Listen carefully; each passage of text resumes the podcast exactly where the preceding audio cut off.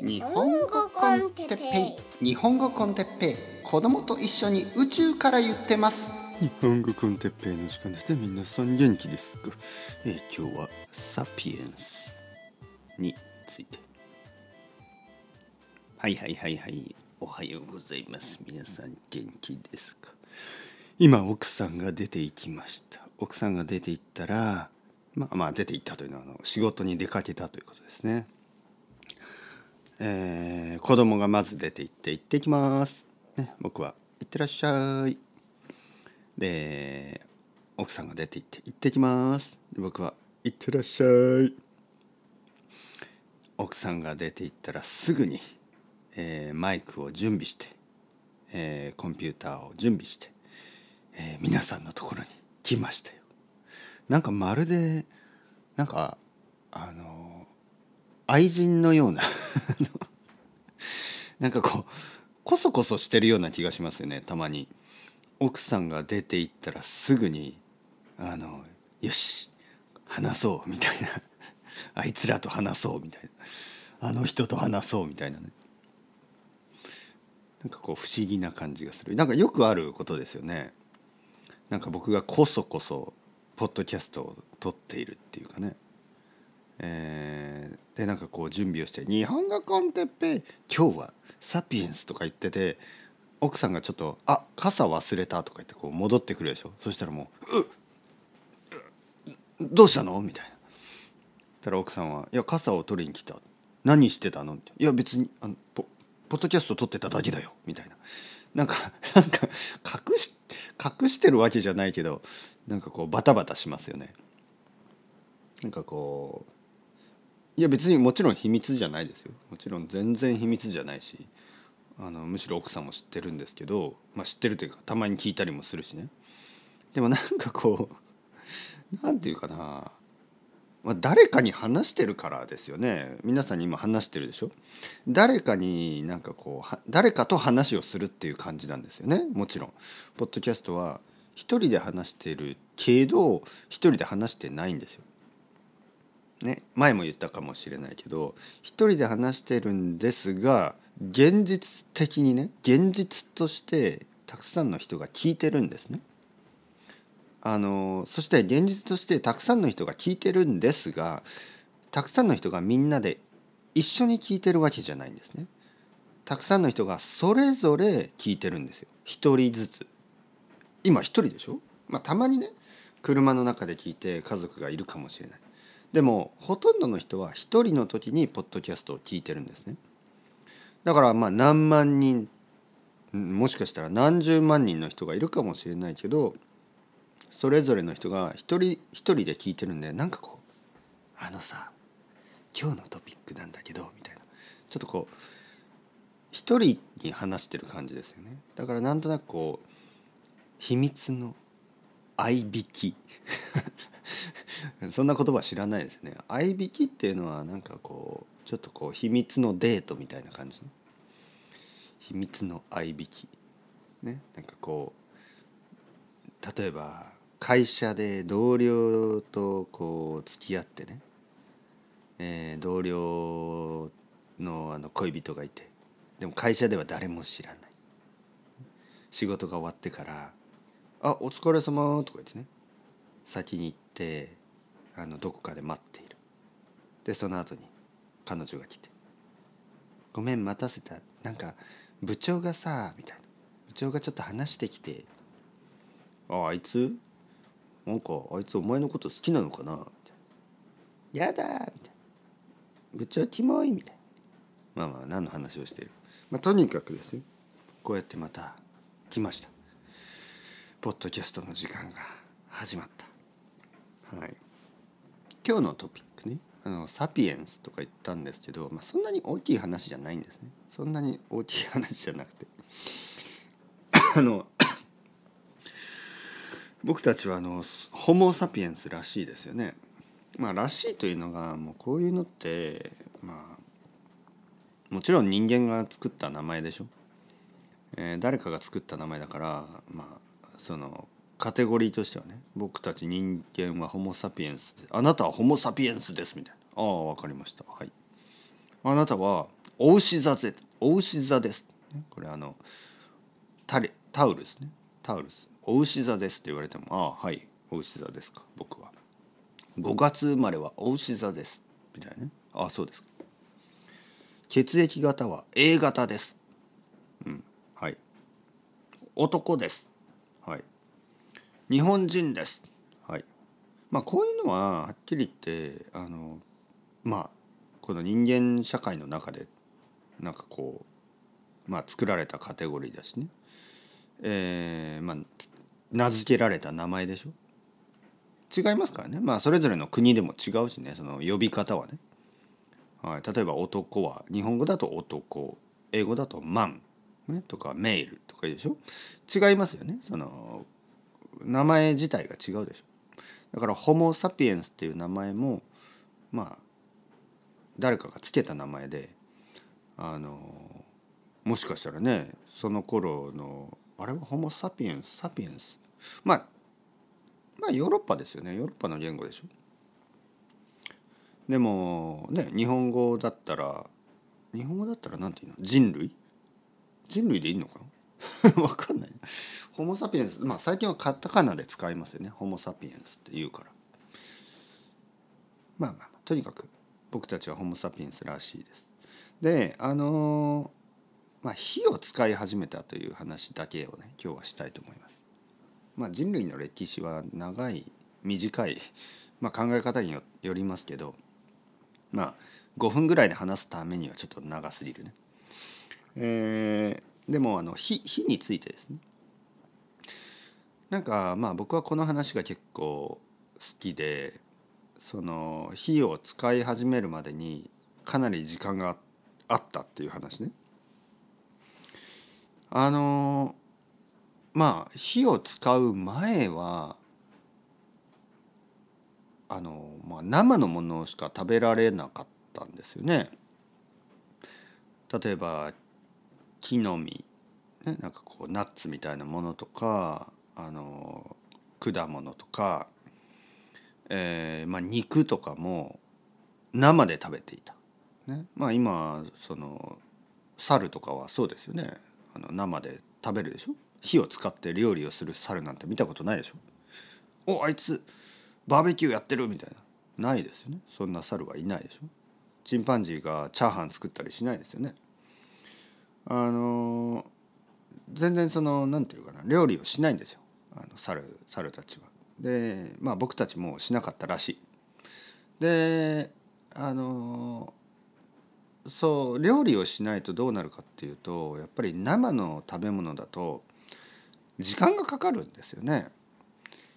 まあ動物たちは今でもそうですね今でもあの例えば動物園にあの動物いるでしょ？で特に猿たちはいつも食べてますよね。えー、なぜかというとやっぱりカロリーが必要だからですよね。で十分なカロリーを得るためにもうほとん本当にねいつも食べてる。でまあある研究によると多分その頃のホモ・サピエンスはまあ5時間ぐらい食べてた。1日の間5時間ぐらいは食べてた。もしゃもしゃもしゃもしゃ。そしてその後3時間ぐらいはちょっと動けない。お腹いっぱいになるとちょっと眠くなったりで寝てたり、えー、あんまりこう動けない。でまた食べ物を探して まあなんかとにかく毎日食べ物を探して食べ物を食べて食べ物を消化するダイジェストする消化することしかできないでそれで毎日が終わっていって、えー、数百万年なんか200万年300万年経ったである時にまあ火を使い始め、えー、火を使い始めたことでそのまあ消化に消化が早いえー、まあ料理をすると消化が早くなりますからね肉を焼いて食べたらステーキなんて10分ぐらいで食べ終わりますよね。えー、でも生の肉だったら10分じゃ食べられないしもうお腹痛くなるでしょうね。だからまあたくさんの量を短い時間で食べられるようになり短い時間で消化できるようになりまああの火を使って、え動物をえー、焼いたり殺したり、えー、こう畑を作ったり山を燃やして道を作ったり、えー、火を使って、えー、武器を作ったり道具を作ったり食器、ね、器みたいなものボールとかを作ってスープを作り始めたりまあいろいろですねやっぱり火というのはかなり大きい影響があったと。まあでもねあのまあそ今日話したいことはそこその歴史の話じゃなくてあのまあ僕たちね今今の社会ですよ今の僕たちの社会って結構まあ2つの方法で食事をしてますね。まあ一つはね確かにそのあの消化が早いものととにかく食べる時間が短くなれば他の時間が増えますよね。食べる時間が短くなればねさっきサピエンスの話をしたように食べる時間が短くなることで他のことができるようになるもっと遠くに行ったりなんかこうもっと勉強したり 多分そうですよねなんかこうお腹いっぱいになってあの時間がある、ね、じゃあどうしよう。考えようみたいなね。で考えてうん。やっぱりあの家族の形はやっぱりこう結婚ということを作った方がいいんじゃないのかとかあのリーダーは誰にしよう。リーダーは一番この火の使い方がうまいやつをリーダーにした方がいいんじゃないか。うんうんみたいな。まあいろいろ考えますよね。でまあ今の僕たちもその例えばですよ。毎日毎日食べて寝るだけだったら日々は変化しないんですよね。だからできるだけ食べる時間とか料理の時間とか短くして、えー、他の時間を作った方がいいと考えるとやっぱりあのプロテインバーとかを毎日食べてる人っていうのは、まあ、理にかなっている、ね、理にかなっている。理由があのしっかりしてるっていうことね。理にかなって仕事をしながらプロテインバーを食べる。仕事をしながらプロテインシェイクを飲む。まあそれだったら本当にあの5分、まあ、3分ぐらいで食事の時間終わり。で注文もアマゾンでプロテインバーあー100箱ぐらいを注文して半年分もうありますみたいな。まあそうすれば毎日毎日まあまああと一応ファイバーのなんかドリンクも飲んで一応生活はできますよね。で他の人に比べるとスーパーに行く時間も必要ない。料理をする時間も必要ない。料理の写真を撮る時間も必要ない。料理の写真を撮って日本語の先生に見せる時間も必要なくなる。僕はいつもあの聞きますからね。なんか料理を先生料理をしました」って言ったら「え写真見せてください」見たいですねなんか。特にそれが日本食だったら見たい、ね、先生カレーを作りました。え見せてください。